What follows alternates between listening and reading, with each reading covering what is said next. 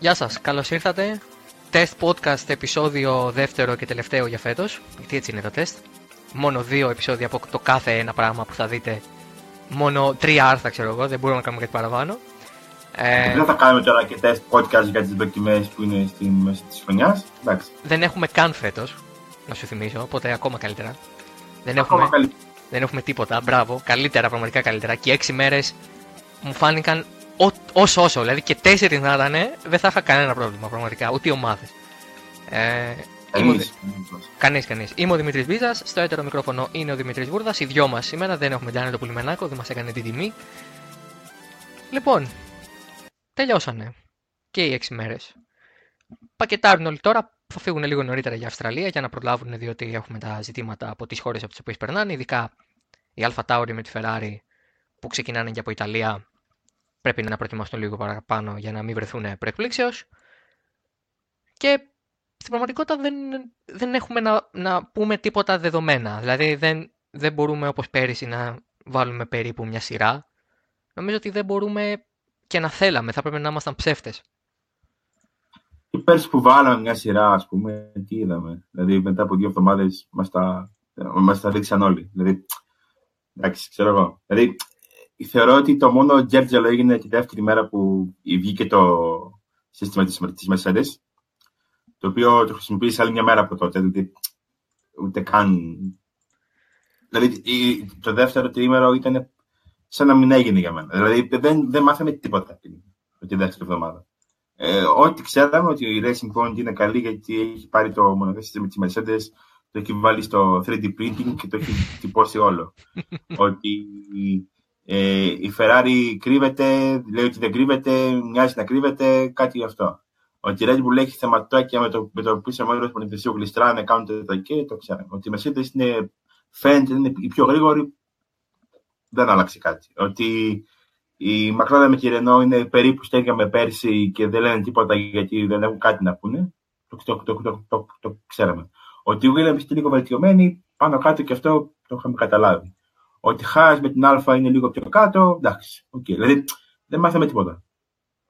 Δεν μάθαμε τίποτα και το πιο περίεργο απ' όλα είναι ότι δεν ξέρουμε αν μάθανε και οι ομάδες. Εγώ κρατάω αυτό που είπε ο Χάμιλτον μετά τις πρώτες τρεις μέρες που λέει ότι δεν, με, δεν πειράζει. Είμαι έτοιμος να πάω και τώρα στη Μελβούρνη. Γιατί στην πραγματικότητα έχουμε μια συνέχεια του 19. Οι ομάδες έχουν προχωρήσει σε μικρές ή μεσαίε αλλαγές στα μονοθεσιά τους. Ελάχιστα πράγματα έχουν αλλάξει σε σχέση με την περσινή σεζόν. Νομίζω η μοναδική ομάδα η οποία πραγματικά έκανε ριζικές αλλαγές επειδή έπρεπε ήταν η Williams, η οποία πέρυσι βγήκε με ένα πάρα πολύ basic μονοθέσιο και στην ουσία όλη η χρονιά ήταν ένα αέναο testing session για τον Grove και μόνο έτσι μπορούν να το, να το εκλάβουν και εκείνοι. Οπότε πάνω κάτω όλοι ήρθαν με μια ε, καλή εκδοχή του περσινού μονοθεσίου, τουλάχιστον καλή όσο ήδη πιστεύουν και από τα νούμερα που είδαν στις προσωμιώσεις και στο CFD και στη σύραγγα. Το ζητούμενο πιστεύω είναι. Το, αυτό που μάλλον που εγώ κρατάω ως θετικό είναι ότι αν εξαιρέσεις τη Mercedes, όλοι οι υπόλοιποι δεν είχαν θέματα. Δηλαδή, μάλλον η Mercedes έχει φτάσει σε ένα σημείο που επειδή έκανε πολλές αλλαγές στην κινητήρα της, ενδεχομένως να έχει ένα θέμα. Αλλά όλοι οι υπόλοιποι ήταν σε μια καλή κατάσταση από άποψη ε, αξιοπιστίας τουλάχιστον. Ακόμα και η Honda, ας πούμε. Ε, δεν, δεν, δεν παρουσίασε θέματα. Πιο πολλά θέματα παρουσίασε η ίδια η Red Bull, για παράδειγμα, και όχι ο κινητήρας. Εμένα μου φάνηκε πολύ περίεργο ότι η Mercedes έμεινε δύο φορές σε έξι μέρες. Η, ομα, η ομάδα Mercedes. Δηλαδή, να μείνει η Williams, ας πούμε, που δεν ξέρουμε και τι, πώς χρησιμοποιεί τις κινητήρες τη, κάνει τις πιέσεις παραπάνω. Η Racing Point που έχει λόγο και να τις πιέσει πριν ξεκινήσει η χρονιά. Ε, Είχαν και αυτές θεματάκια, όχι πολύ μεγάλα. Η Williams είχε και με το δικό της μοναθέσει πιο πολλά, ίσως. Η Mercedes όμω έβγαλε δύο θέματα που έχασε μισή μέρα στο καθένα. Ε, καμιά άλλη ομάδα δεν έχασε μισή μέρα δύο φορές ε, από, από θέματα με το, με το κινητήρα. Ε, νομίζω ότι το deficit που είχε πέρυσι με την, με την Ferrari, όσο προχωρούσε η χρονιά ήταν όλο και μεγαλύτερο. Ε, και φτάσαμε στο τέλος της χρονιάς όπου η Ferrari έκανε πίσω λόγω των εξετάσεων της FIA και η Mercedes είχε ήδη βάλει μπροστά το νέο κινητήρα που θα έφερνε φέτος. Οπότε νομίζω ότι κάπου εκεί έγινε και η ζημιά, αν θες. Αλλά και πάλι, δηλαδή, OK, okay, ναι, έχουν θέματα, OK. Okay. η, η, η μόνη ομάδα που μπορεί να επεξέλθει αυτά τα θέματα σε δύο εβδομάδες είναι η Mercedes, πιστεύω. Mercedes. Η αλήθεια είναι ότι αν μπορούσε κάποιος όντως να βγει από το.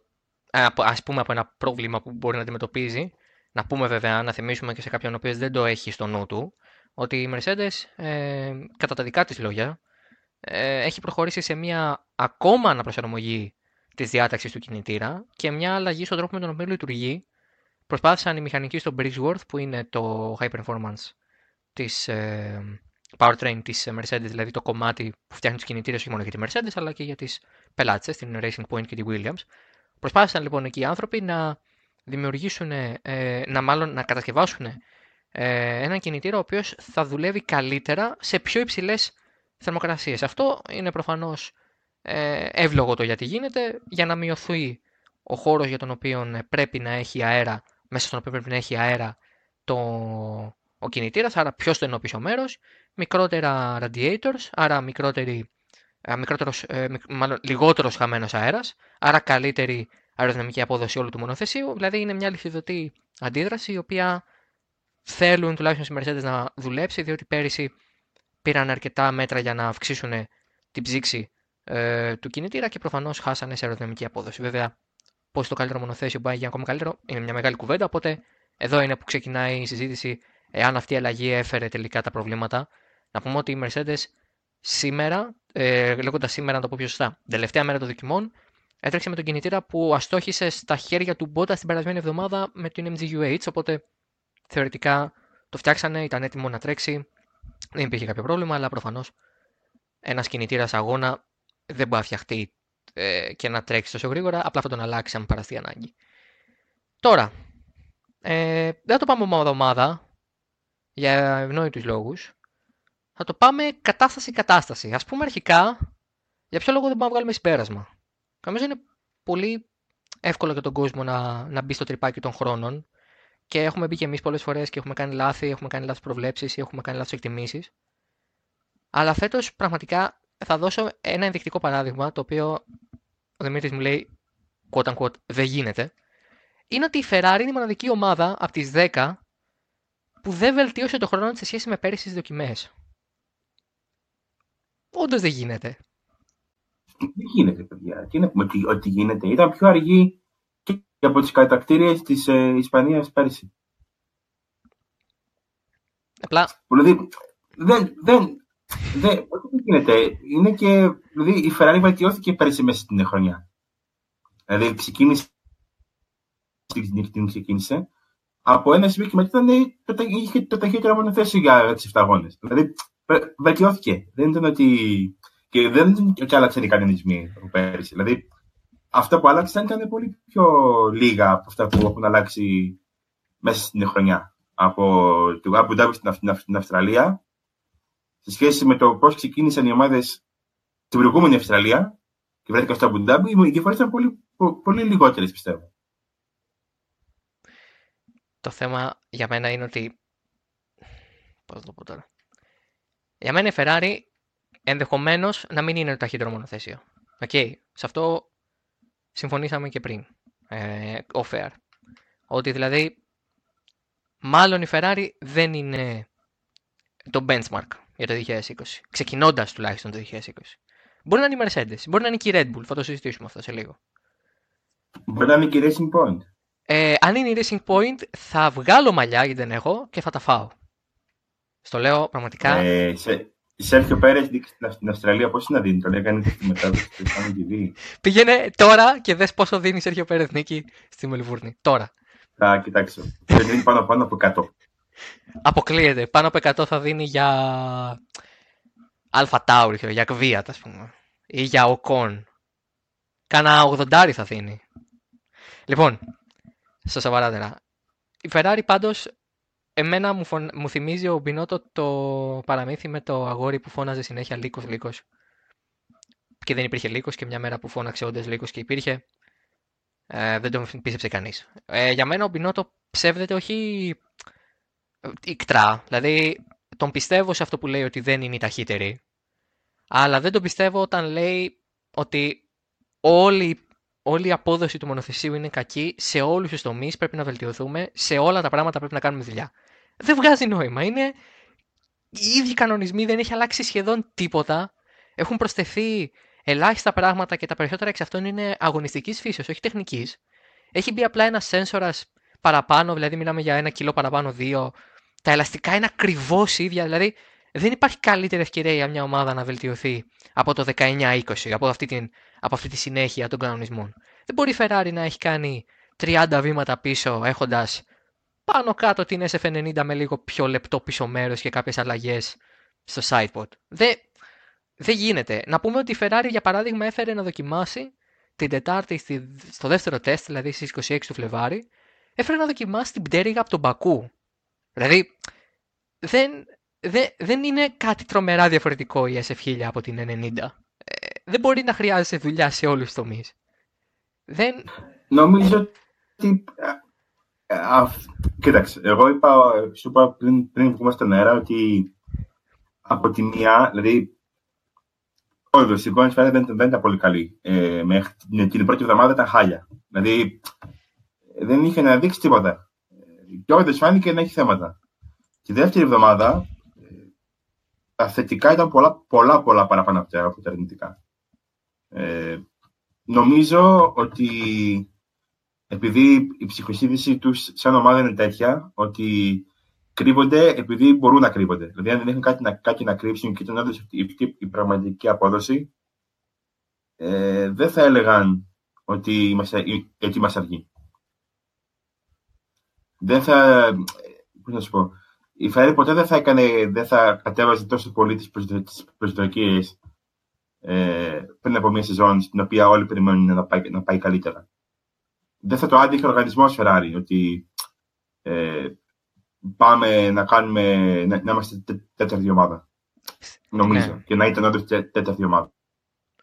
Στεγνή παραδοχή ήττας από τη Ferrari ούτε το 2009.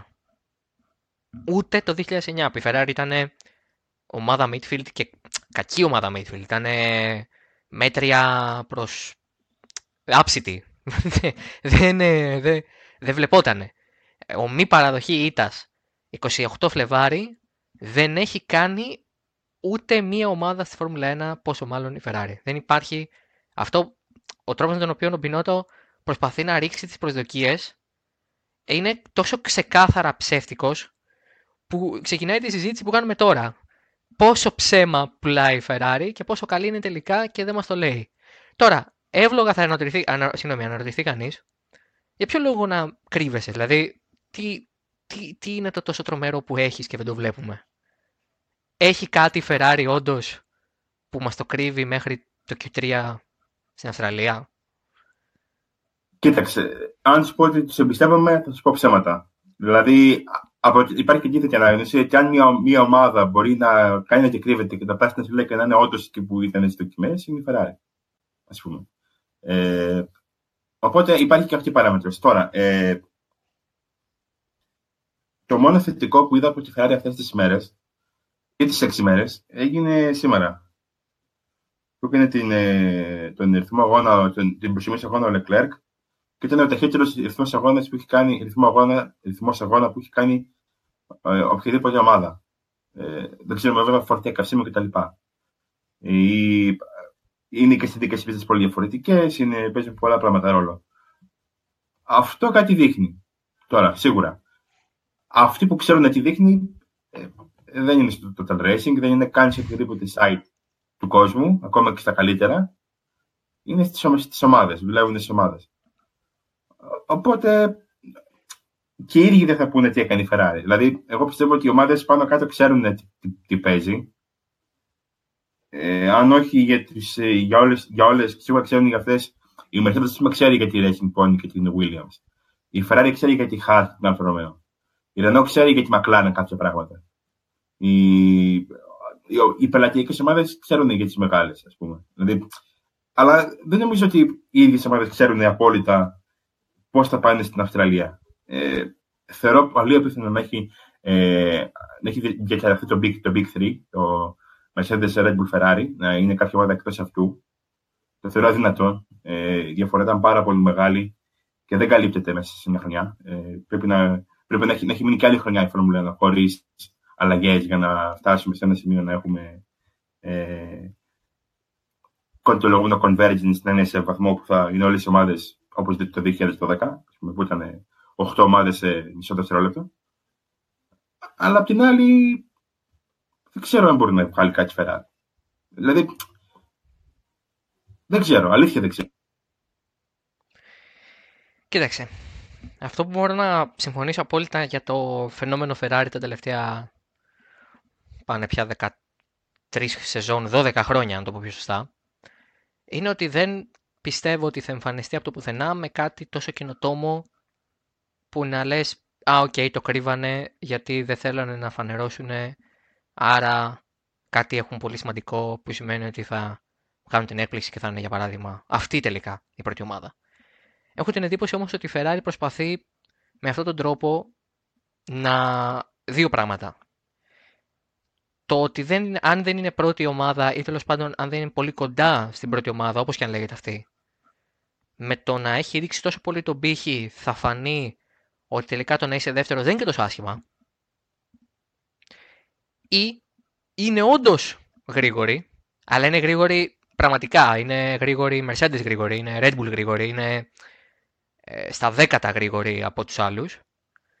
Και πάλι ρίχνει τόσο πολύ τις προσδοκίες για να κάνει την έκπληξη. Πιστεύω ότι η Ferrari προσπαθεί να στρέψει το narrative μακριά από τον εαυτό της ούτως ώστε να πάει και λίγο πιο άνετη στην Αυστραλία. Γιατί όταν άπαξ και πάει στην Αυστραλία και γίνει το Q3 και ο Leclerc με το Vettel είναι στο 3-4 ή στο 4-5 ή στο 4-6, ε, το narrative έχει πλέον χαθεί από τις δοκιμές και ήδη μιλάμε για το πόσο χάλια είναι η Ferrari, γιατί το 4-6 ήταν χάλια.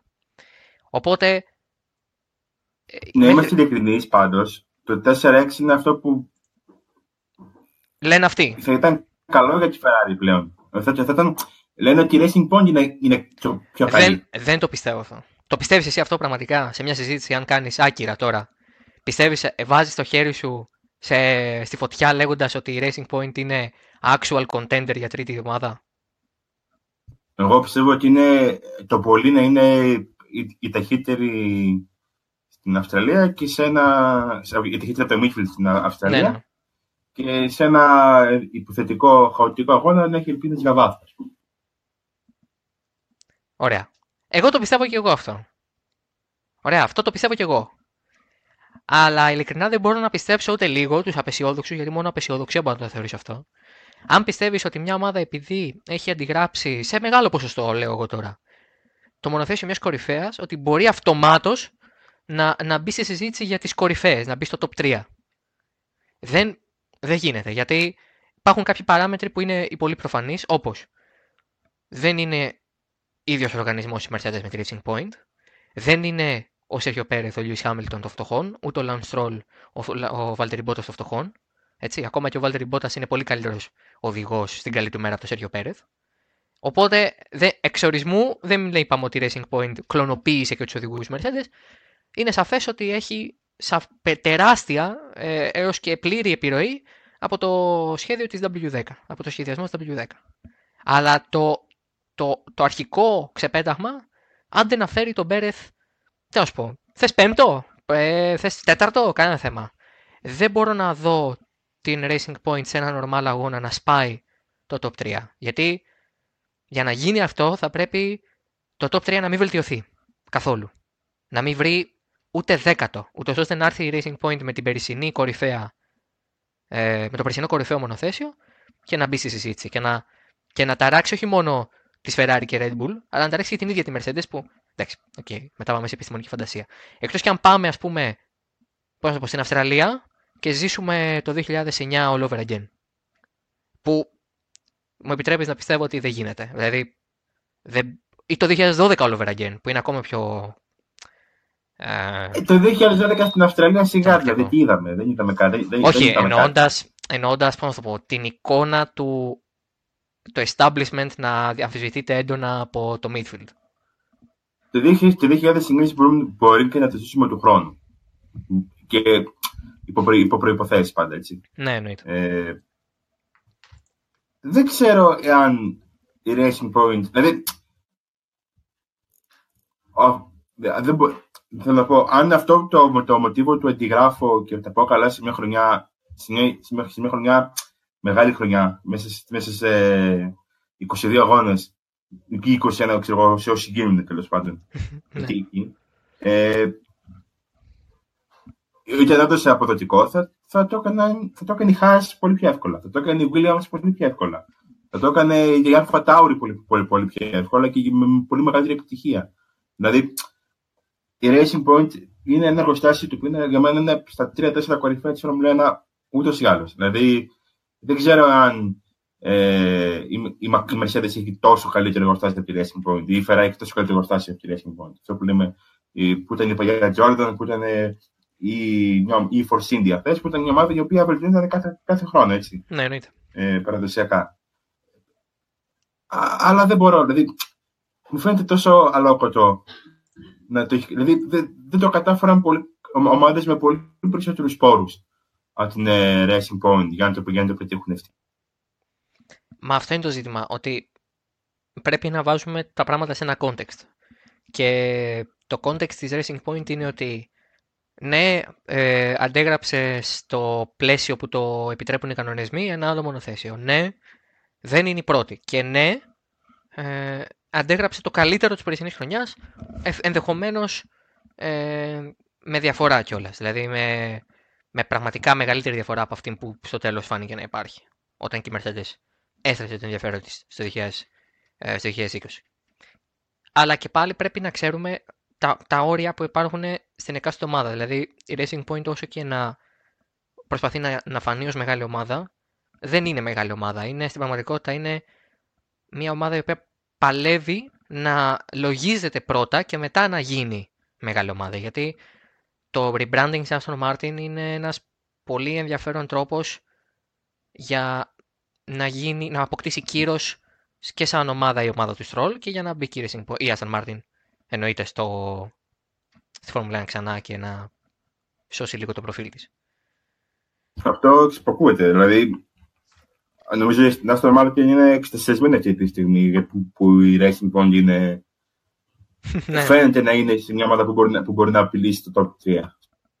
Ναι, αλλά το κάνει και με τρόπο τον οποίο δεν θα μπορεί να το κάνει του χρόνου.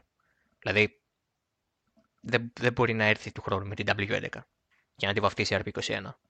Ε, ναι, αλλά με τα, με τα παραπάνω χρήματα και με το CAP, δηλαδή, εντάξει, αυτό κάπως ε, εξισώνεται, αν θες, ε, μαθηματικά τουλάχιστον. Σίγουρα. Απλά, ξέρεις, είναι αυτό που λέμε καμιά φορά ότι αν η Racing Point δεν το έκανε αυτό που θα βρισκόταν, για μένα πάλι θα ήταν καλύτερη, να το πω σωστά, όχι καλή, καλύτερη από πέρυσι. Ε, γιατί πέρυσι ήταν πάρα πολύ basic το μονοθέσιο και το παραδέχονταν και οι ίδιοι ότι από ένα σημείο και μετά δεν μπορούσαμε να το βελτιώσουμε, είχαμε κάνει μεγάλα λάθη και απλά το πετάξαμε και πήραμε τις Mercedes, για να το πω πολύ ελεύθερα. Ε, και είναι δεδομένο ότι το midfield δεν του αρέσει καθόλου αυτό. Και είναι εύλογο γιατί δεν του αρέσει αυτό. Ε, ο Σάινθ είπε ότι είναι πολύ δύσκολο γιατί η McLaren να τα βάζει με τέτοιες ομάδες. Ο ε, Andy Green, ο τεχνικός επικεφαλής της Racing Point, λέει ότι δεν κάνουμε κάτι παράνομο. Δεν καταλαβαίνω γιατί κάνετε έτσι. Ο Γκίντερ Στάινερ, ο επικεφαλής της Χά, ε, προφανώς πρώτα πέταξε την πηχτή γιατί η Racing Point κάποτε, η Force India, το πω πιο σωστά, κάποτε στυλίτευε τη Χάς που πρακτικά έπαιρνε το μεγαλύτερο κομμάτι του μονοθέσιου της Ferrari και το έκανε δικό της. Και τώρα είπε ναι, αλλά εντάξει, καταλαβαίνω.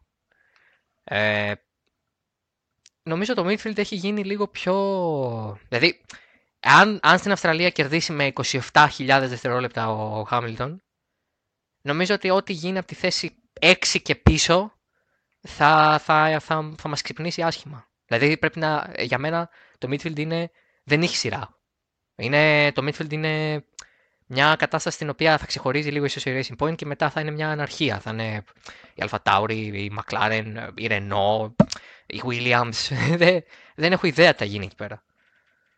Και το, για μένα το θέμα είναι ότι κάθε φορά πρέπει να φύγουν πέντε από το Q1. Δηλαδή, εκεί βλέπεις το, τη μια αρχική κατάταξη για το δοκιμές. Γιατί αν είναι καλό, μια ομάδα που θα έχει και. Προφανώς μια ομάδα θα έχει κατά πάσα πιθανότητα και τους δύο οδηγούς. Δηλαδή, πιθανότητα μια ομάδα θα έχει και τους δύο οδηγούς της εκτός Q1. Στην, στην Αυστραλία τουλάχιστον. Οπότε, αν δεν γίνει αυτό, ή μάλλον η ομάδα που θα έχει τη μονοθεσιά της ε, και τα δύο από το Q1, δεν είναι αυτή που θα, που θα ξεκινήσει τελευταία. Τώρα, λογικά αυτή θα είναι η Williams. Σε, με βάση τα, την απόσταση που είχε πέρσι το, τον Νοέμβριο, έτσι, με αν δεν γίνει αυτό και η Williams μπει στο Q2, ε, δηλαδή, okay. Αλλάζει τελείως το κλίμα μετά. Ναι, γιατί η Χάς όσο κακή χρονιά και αν έκανε πέρσι, το μονοθέσιο της έχει πολύ καλή βάση. Ε, δηλαδή δεν είναι ένα μονοθέσιο... Η Τίτη Καλαφαρομαίο δεν είναι ένα μονοθέσιο που είναι ε, βασικά λάθος. Έτσι, δηλαδή η, η, η Χάς στο Q3 στην Ισπαμπούντα, αν θυμάμαι σωστά. Δηλαδή δεν είναι, αποκλείεται να είναι κακό μονοθέσιο φέτος. Δεν... είναι τόσο κακό όσο ήταν η Williams πέρσι. Μπορεί να είναι όμως σε μια χρονιά, σε έναν αγώνα, να είναι το, το χειρότερο, γιατί όλες οι υπόλοιπες ομάδες βολεύονται καλύτερα. Και είναι κάτι το οποίο είναι πολύ ενδιαφέρον, ας πούμε. Ε, και έχω την εντύπωση ότι το άκουγα και στη μετάδοση στο Feno TV και πραγματικά με... μου ήρθε από το πουθενά. Μου έσκασε σαν φλασιά ότι, α ναι, όντως. Δεν, δεν υπάρχει πραγματικά κακό μονοθέσιο στη Φόρμουλα 1 πια. Ε, και πέραν από τη, από τη φυσική συνέχεια των κανονισμών του 19 που πέρασαν στο 20 και εκ των πραγμάτων ε, και ακόμα και μια κακή ομάδα, ένα κακό μονοθέσιο που ήταν της Williams θα βελτιωνότανε. Ε, ούτε πέρυσι είχαμε ένα μονοθέσιο που να πεις ότι Α, OK, okay, αυτό παίζει και να μην βγάλει το 107%. Είχαμε τον Κούμπιτσα, ο οποίος ήταν πάρα πολύ αργός ο ίδιος και δεν βοηθούσε την περίπτωση της Williams, αλλά υπήρχε ο Ράσελ, ο οποίος με τον ένα με τον άλλο τρόπο μπορούσε να σε κάποιους αγώνες να τα βάλει ακόμα και με τον Τζιοβινάτσι, ας πούμε, στην Alfa Romeo. Δηλαδή δεν υπάρχει κακό μόνο, δεν υπάρχει κακή ομάδα. Δεν, δεν υπάρχει μια Lola, δεν υπάρχει μια Minardi, μια Arrows, μια Benetton στα τελευταία της, ε, μια Midland, μια Spyker. Δεν υπάρχουν, δεν υπάρχει Super Aguri. Ε, έχουν πεθάνει αυτές οι ομάδες ε, και έχουν πεθάνει σαν μοντέλα. Δηλαδή δεν μπορεί να κατέβει στους αγώνες με budget μία τσίχλα και τη θέληση ενός επιχειρηματία. Ε, πρέπει να έχεις ε, τα βασικά μόνο πρέπει να τα αγοράσεις από μια άλλη ομάδα. Δηλαδή η Haas ε, εκμεταλλεύτηκε την πτώχευση της Manor και πήρε το Barberry, το Banbury. Η Forsythia έγινε Racing Point ε, πρακτικά ίσως με τις καλύτερες εγκαταστάσεις midfield ομάδας βγάζοντας προφανώς απ' έξω ο McLaren και ο Williams που δεν ανήκουν σε αυτό το tier κανονικά. Η Racing Point έχει τις καλύτερες εγκαταστάσεις δηλαδή και θα τις επεκτείνει κιόλας. Δηλαδή, δεν υπάρχει κακή ομάδα. Και το ότι δεν υπάρχει κακή ομάδα συνιστά και συνεισφέρει, να το πω πιο σωστά, στο ότι το midfield είναι ένας κικαιώνας ομάδων που ανάλογα την πίστα, δηλαδή αυτό που είπες εσύ πολύ σωστά, έτσι, και συμφωνώ μέχρι κεραία. εάν η Χάς ήταν κακό μονοθέσιο, δεν θα έπρεπε να κάνει τίποτα πέρυσι. Πέρυσι πήρε βαθμούς όμως. Ή ε, δεν θα μπαίνει καν στο Q2 σε αγώνες. Ή αν η Williams φέτος μπει στο Q2, είναι κακό μονοθέσιο η αν δεν μπει. Ή και αν μπει στον επόμενο. Είναι, είναι πολύ ωραίο το midfield. Ε, ε, Εμείς οι δύο συζητάμε μόνο το midfield στο, στο chat. Πάντα. Και... Ναι, ναι, γιατί. Κοίτα, μας βοηθάει πολύ ότι είναι βαρετοί αγώνες. Ναι, ναι, δηλαδή, ναι. ναι. Βαρετή. Είναι βαρετή η έκβαση των αγώνων. Οι τελευταίοι 10-15 γύρι. Του ξέρεις. Συνήθως μονοθέσει να κάνουν γύρους. Στο midfield όμως, στους Πέρσι είχαμε 21 αγώνες, στου 15 να πούμε. Άλλαζε κάτι. Γίνονταν του αμάχες σε κάθε πίστη. Ναι, μα αυτό είναι το θέμα. Ότι δεν, δηλαδή το midfield ειδικά μετά τις δοκιμές φέτος απλά δεν μετριέται. Δηλαδή, αν κάποιος βγει. Δηλαδή, εγώ περιμένω τώρα από όλους τους γνώστες, τύπου Γκάρι Άντερσον για παράδειγμα, να βγάλουν ένα power ranking για το 2020. Ωραία. Εμείς δεν θα βγάλουμε. Γιατί θεωρούμε ότι είναι κοροϊδία. Δηλαδή, εδώ πέρυσι που ήταν και λίγο πιο ξεκάθαρα τα πράγματα και πέσαμε περίπου έξω. Δηλαδή φέτος ε, τρομάζω στην ιδέα του να προσπαθήσω να βάλω ή εγώ ή οποιοδήποτε συνάδελφός μου σε μια σειρά το, το, το grid. Δεν υπάρχει αυτή η περίπτωση. Θα βγει λοιπόν ο Γκάρι Άντερσον και θα βάλει σε μια σειρά το midfield. Ω προς τι! Ποια είναι η σταθερά σου, που, ποια ομάδα έχεις για πρότυπο, ποιος είναι ο άνθρωπος που άκουσες και σου είπε αυτή την ομάδα θα θεωρήσουμε ως κορυφαία του midfield. Βάλε τι υπόλοιπε σε σχέση με αυτήν. Είναι η McLaren που έκανε ίσως τα καλύτερα γερολόγια ομάδας midfield. Είναι η Racing Point. η οποία με τη C2 και τη C3 έχει run σε φάμιλα της Red Bull και της Ferrari. Είναι η Williams, η οποία όταν έβαζε τη C2 πέταγε και με τη C3 ήταν πάτος. Είναι η Alpha Tauri, η οποία έχει την πιο μεγάλη τελική μαζί με τη Racing Point.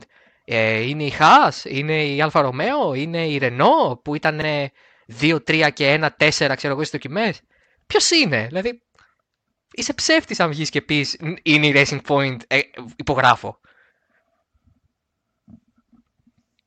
Δεν... Είμαι έξαλλος, δεν ξέρω αν το έχεις καταλάβει. Τι να πεις, δηλαδή, έξαλλο και εγώ, κοίταξε, ε, εγώ έχω ένα, ένα νούμερο από τις δοκιμές το οποίο δεν μου βγάζει κανένα, κανένα απολύτως. Α, ναι, ναι, ναι, πες το. Η Alfa Romeo, η, η Alfa Romeo γενικά στις δοκιμές δεν μου άρεσε πολύ. Δηλαδή και οι ρυθμοί μέσα χρόνια δεν ήταν πολύ καλός. Για μένα πιστεύω ότι είναι πολύ πιο, πιο κοντά στη Williams από οποιαδήποτε άλλη ομάδα, ας πούμε, αυτέ. Ε, Όμως, έχει κάνει εκεί μια ρέκονε παιδιά χθες. Σε, σε, σε, σε, χθες, δεν θυμάμαι την Τετάρτη Πέμπτη, την ημέρα που οδήγησε, την, την, την, την Τετάρτη νομίζω οδήγησε. Έχει ναι, κάνει ναι. στο τελευταίο σέκτορ 25-1. 25. Οπότε στο, στον ταχύτερό του γύρο την ε, προηγούμενη εβδομάδα έκανε 25-7. Δεν είναι 60 δεν βγάζει νόημα, ρε παιδιά. Δεν βγάζει, αυτό δεν βγάζει νόημα. Ε, το μόνο που σκέφτομαι είναι μήπως έκοψε την πίστα, αλλά όχι, δεν την έκοψε την πίστα. Δεν ο κύριο. Ε, ε, δε... Αυτό και μόνο, δηλαδή θα μπορούσε το podcast να ξεκινάει έτσι, με αυτή τη δήλωση, και να διαρκέσει τρία λεπτά. Και όχι 31 όπως τώρα. Δε, ειλικρινά, αυτό και μόνο δείχνει ότι τα πράγματα είναι όχι απλά δυσανάγνωστα. Δεν έχουμε, δεν έχουμε πραγματική ένδειξη. Έχουμε ψήγματα τα οποία με πολλές υποθέσεις, γιατί πρέπει να βάλουμε στο, στη συζήτηση όχι μόνο τα NG modes τα οποία είναι και της μόδας, αλλά και τα παλιά πατροπαράδοτα πάντα ε, ουσιώδη καύσιμα. Δηλαδή, και είναι πολλά τα, πολλές οι μεταβλητές πια για να αρχίσει να μαντεύει. Δηλαδή, όταν το μόνο που ξέρεις είναι η θερμοκρασία του οδοστρώματος, η θερμοκρασία του αέρα και τα ελαστικά, ε, OK, okay, έχεις βγάλει από την άκρη κάποιες πολύ προφανείς αλλά βασικές παραμέτρους. Αλλά μετά πας. Πόσο καύσιμο έχει, σε τι engine mode είναι, πόσους γύρους θα μείνει έξω και μετά μ' αρέσει προσπαθούν κάποιοι να κάνουν την, ε, την, ε, τον πολλαπλασιασμό λέγοντας. Α, ξέρουμε ότι αυτό το. Ότι ξέρουμε ότι ένας γύρος καταναλώνει 1,7 κιλά καυσίμου. Πού το ξέρεις! Και αν το engine mode το 4 της Ferrari καταναλώνει 1,1 και το 1 καταναλώνει 2,3, πού το ξέρεις, πού, πού, πώς είσαι τόσο σίγουρος; Δεν, δεν, δεν, δεν, δεν, δεν. Πώς είσαι τόσο σίγουρος; Ή βάζεις μία, έναν μέσο όρο, αλλά και ο μέσος όρος πάλι λέει ψέματα, γιατί μπορεί να είναι συν ή πλην 5 λίτρα, ας πούμε. Ε, 5 λίτρα, συγγνώμη. 0,5 λίτρα. Δηλαδή 500 μιλιλίτρ. Πού το ξέρεις; Δεν ξέρεις. Δηλαδή πρέπει να. Αυτό το podcast γίνεται ως δήλωση του ότι είναι καλό στο επόμενο γκάλωπ που θα σας ρωτήσουν για τη Φόρμουλα 1, αν σας ρωτήσουν να πείτε δούξου δουά. Δεν είναι ντροπή. Ντροπή είναι να κάνεις προβλέψεις. Άγριες προβλέψεις. Ντροπή είναι να λες ότι η Χάσταν ήταν δεύτερη ομάδα του 2018. Ήταν τρίτη πρώτον. ε, η Ferrari ήταν τέταρτη. Δεν θα το ξεχάσω ποτέ αυτό το, το, racing, το, το power ranking. Ποτέ. Α, ε, ναι. Η, ε, η McLaren ήταν έκτη επίσης. Δεν, δεν θυμάται πολύ πώ μα αυτό. Η McLaren ήταν έκτη. Η McLaren ήταν έκτη. Ναι. McLaren, ναι. Okay. Ε, πρόσφατα είδα. Που το 18 το 18 για τη McLaren είναι ότι χειρότερο έχει υπάρξει σε χρονιά ομάδας, μεγάλης ομάδας στην, ε, ε, έχει υπάρξει το Williams 2019. Εντάξει, μην είσαι υπερβολικός. Ε, στο τέλος του 2018 η ήταν έχασε ο καλύτερο της οδηγό και πήγε και άλλαξε προμηθευτή κινητήρα. Δηλαδή... Ε, ναι, OK. Okay. Αλλά προς το καλύτερο τελικά. Οπότε, OK, okay, εντάξει. You lose some, you win some. Ε, εγώ θυμάμαι το επικό που όλοι λέγανε ότι η Honda έχει ένα χρόνο εξέλιξης, δεν θα το ξεχάσω ποτέ. Άρα πάει στις δοκιμές και θα είναι Αποκλείεται, θα είναι σίγουρα τώρα, ρε. Έχει ένα χρόνο, όλοι οι άλλοι χαλάγαν όλη τη χρονιά. Η Honda είχε χρόνο να τα κάνει όλα, να τα εξελίξει όλα. Έχει βάλει τα τεστ, έχει κάνει τα dyno test, δεν... είναι συνεργάζεται με τη McLaren, 12 ε, μήνες, έχω κάνει εργοστάσιο στο walking, α, ου, σου. Λοιπόν, και πάνε και δεν θα ξεχάσω ποτέ το, το ότι ο, ο Μπάτον με τον Μάγνουσεν, γιατί ο Αλόνσο. Ε, τι ωραίο και αυτό με τον Αλόνσο στις δοκιμές. Από τα πολύ κουλά, από τα πολύ ωραία των δοκιμών, μαζί με το Prost, ταχύτερη ομάδα για μισό δευτερόλεπτο, είναι και του Αλόνσο που ένα gust of wind τον έστειλε στο, στο, στον τοίχο. Είναι ο Μπάτον με τον Μάγνουσεν τελευταίοι κατακτήρι. Τελε, αλλά όταν λέμε τελευταίοι, τελευταίοι χωρίς αμφιβολία. Τελευταίοι στάνταρ. Και... Δύο δευτερόλεπτα πιο από τη Μάνορ. Για να μην. Για να μην... Πώς να σου πω, να σου πω. Τελευταίοι, τελευταίοι. Που Τελε... και από τις κακές... Ναι, ναι, ναι, ναι, ναι. Τελευταίοι, ε, αν πηγαίναμε τα πόδια καλύτερα τελευταίοι. Και πραγματικά είναι. Αυτό γιατί το λέω τώρα, γιατί κάνω τέτοιο μεγάλο flashback. Όχι για να πω ότι η Honda θα κάνει τέτοιο πράγμα, αλλά για να πω ότι ε, ε, δεν, δεν ξέρεις τίποτα. Πραγματικά δεν ξέρεις. Αν δεν πάνε στην Αυστραλία, που πλέον είναι και 50-50 αν θα καταφέρουν να πάνε όλοι στην ώρα του ή όχι αν δεν πάνε στην Αυστραλία, εάν δεν τρέξουν FP1, FP2, FP3, αν δεν τρέξουν Q1, Q2, δεν ξέρεις τίποτα. Και, και στο Q3 πάλι, ποτέ δεν ξέρεις, μπορεί να βρέξεις. Καταρχάς υπάρχει πρόβλεψη για βροχή. Brace yourselves. Ε, οπότε γενικά, εγώ θα πω ένα πολύ τετριμένο, το οποίο ίσως να είναι και λίγο anticlimactic και να ξενερώσει κόσμο. Δεν θα πιστέψω τίποτα από όσα θα δω, θα έλεγα μέχρι την Κίνα, αλλά δεν υπάρχει πια Κίνα, μέχρι τις 10 Μάη στην Ισπανία. Δεν, για δύο μήνες, ό,τι δω, δεν θα πιστέψω ότι θα είναι το status quo. Ακόμα και αν κάνει 5 στα 5 η Mercedes μέχρι την Ολλανδία, δεν θα πιστέψω ότι η Mercedes είναι καλύτερη ομάδα. Ό,τι και να δω, πραγματικά ό,τι και να δω να πω το δεύτερο συμπέρασμα που έχω βγάλει από αυτές τις δοκιμές. Να το πεις. Η Ολλανδία θα είναι. Δεν μπορώ να πω την, την ακριβής λέξη. Θα πω σπίτι εγώ και ένα φωτάκι, γιατί έχουμε δοκιμάσει ξεχωριστά λάστιχα για τον αγώνα αυτό. ε, τα οποία θα χρησιμοποιηθούν μόνος στην Ολλανδία. Mm. Ε, θα είναι πίστα που δεν έχει κανένα χαρακτηριστικό με οποιαδήποτε άλλη στο καλεντάρι. Καταρχάς θα έχει, θα έχει και, και κλειμένο επίπεδο στροφή. Δύο. Δύο. Ε, Παιδιά, δε, πιστεύω ότι δεν είμαστε έτοιμοι για αυτό που έχετε στην, στην Ολλανδία. Δεν είμαστε καθόλου έτοιμοι. Δηλαδή, ε, το επόμενο που θα κάνουν είναι ξέρω, να πετάνε μπανάνες στους αντιπάλους του Max Verstappen. Super Mario. Ε, Super Mario. Και, και να είναι πάνω ο Chase Carey και να λέει μπράβο, τι ωραία, τι ωραία. Με τον ε, Director of Marketing που είναι από τη Heineken. Πώς φαίνεται αυτό; Ε, ναι, ναι. Ναι, ναι, ναι. Πώς δεν βάλαν την Amstel. Δηλαδή... Πώς δεν βάλαν την Amstel; Οι εργάτες ε, στην οικοδομή ε, του Ζάντφορντ ε, δεν επιτρέπονται να έχουν Άμστελ για τις φωτογραφίες. Κάνε Χάινεκεν.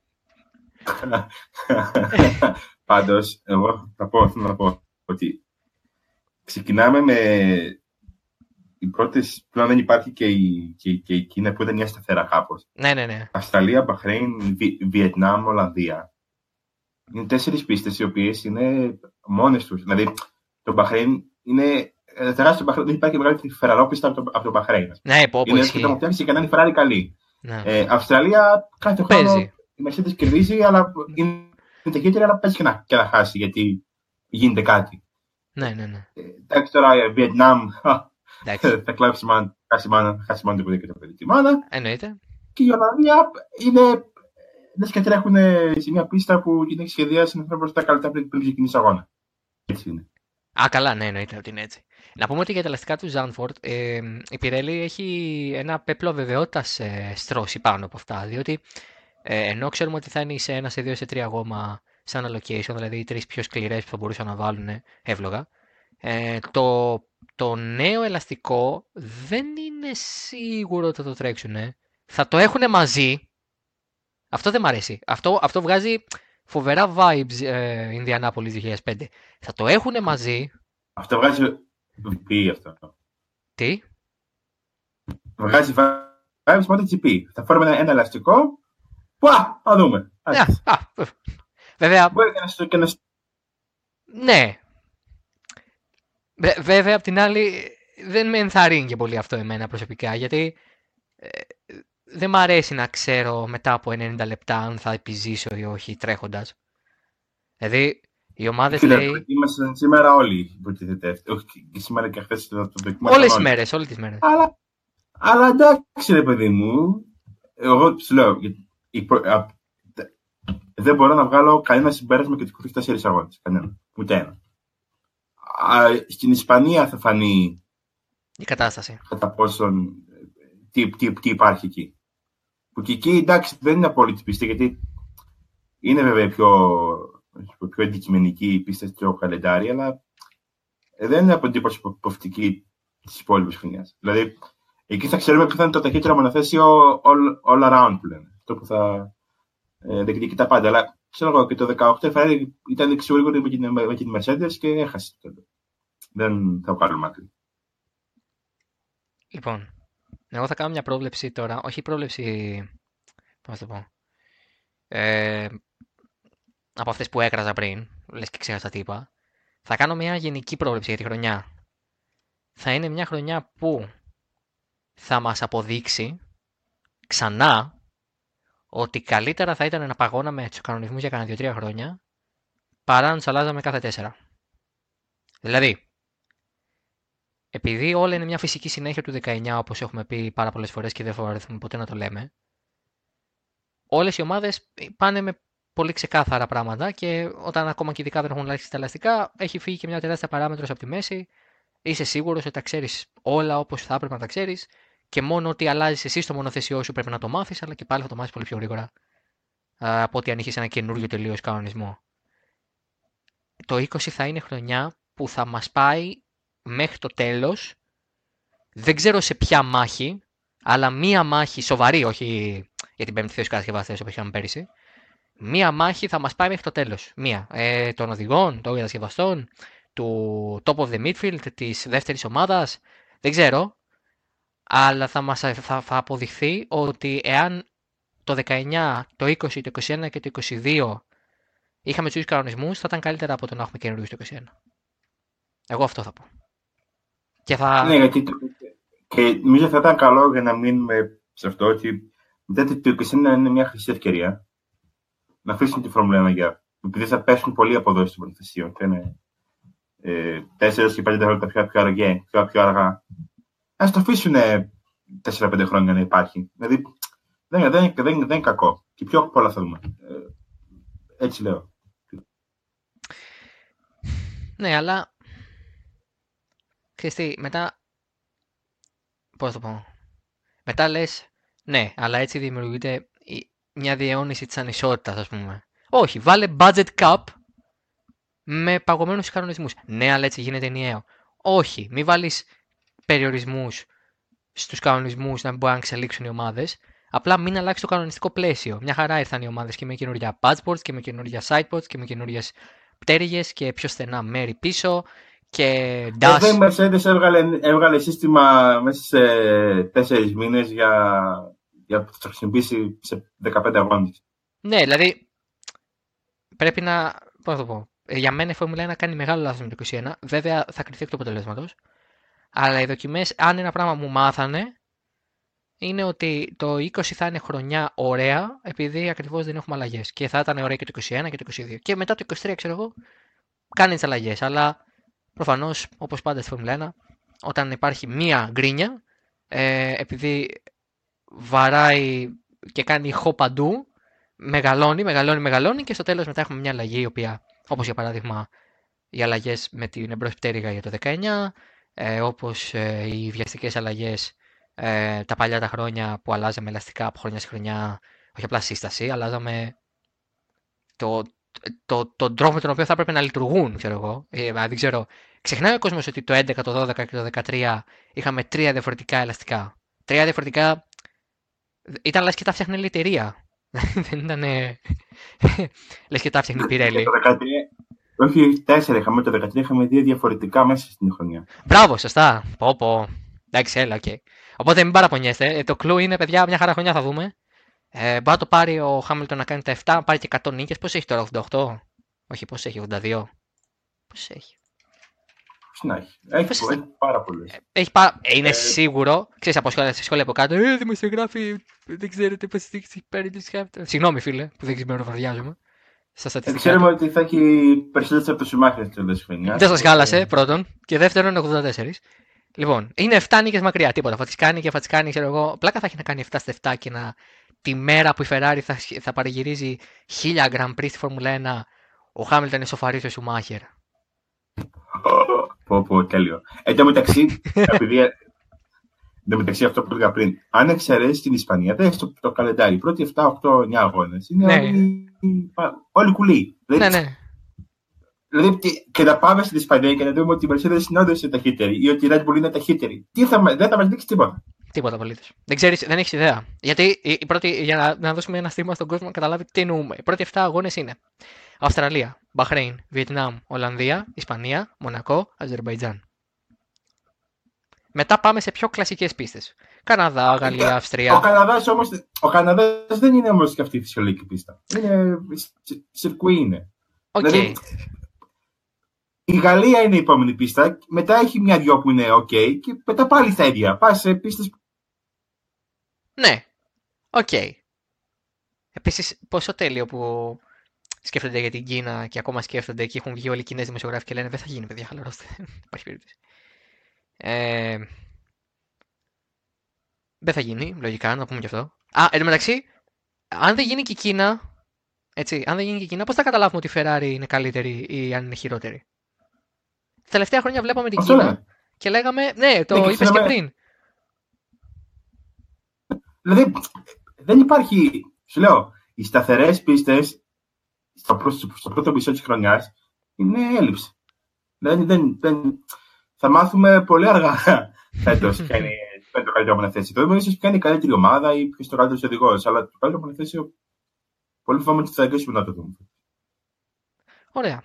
Εγώ θέλω να πω σε αυτό το σημείο ότι αυτό το podcast ήταν μια ευγενική χορηγία του ε, Lawrence Stroll.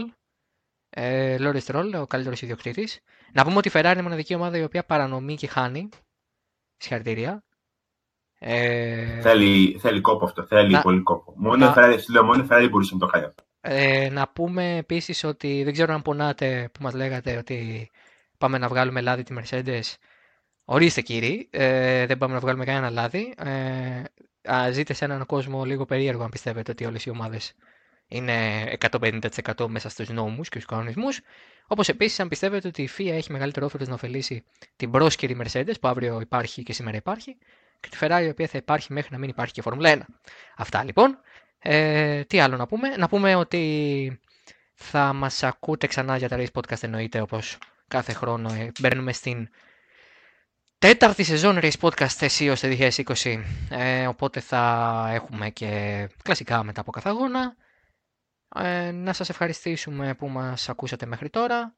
Ε, Αύριο έχουμε Μαρακές ή Πρι. ή Μαρακές ή Πρι, ή μάλλον σήμερα που τα ακούτε, γιατί ε, θα πει Σάββατο πρωί. Ε, οπότε 4 ώρα έχει Μαρακές ή Πρι. Ε, τι άλλο; Ε, MotoGP Ε, σε μια την εβδομάδα. εβδομάδα. Ναι, που στο, και εκεί έχουμε να δούμε πράγματα, γιατί οι καλοί έχουν γίνει κακοί και οι κακοί έχουν γίνει καλοί. Ναι, ναι, ναι. Οπότε τα- εκεί, εκεί και υπάρχει, εκεί και υπάρχει con- convergence. ας Α, πούμε. καλά, ναι. Και τα έχουμε πει και στο podcast, θα το αφήσω κάτω ή θα το βάλω και σε annotation πάνω. Αυτά λοιπόν από εμάς. Θα τα ξαναπούμε με podcast μετά από την πρεμιέρα στην ε, Αυστραλία. Συνεχίζετε να διαβάζετε το totalracing.gr για όλα τα νέα και τις αναλύσεις από το χώρο του motorsport. Αυτά, γεια σας.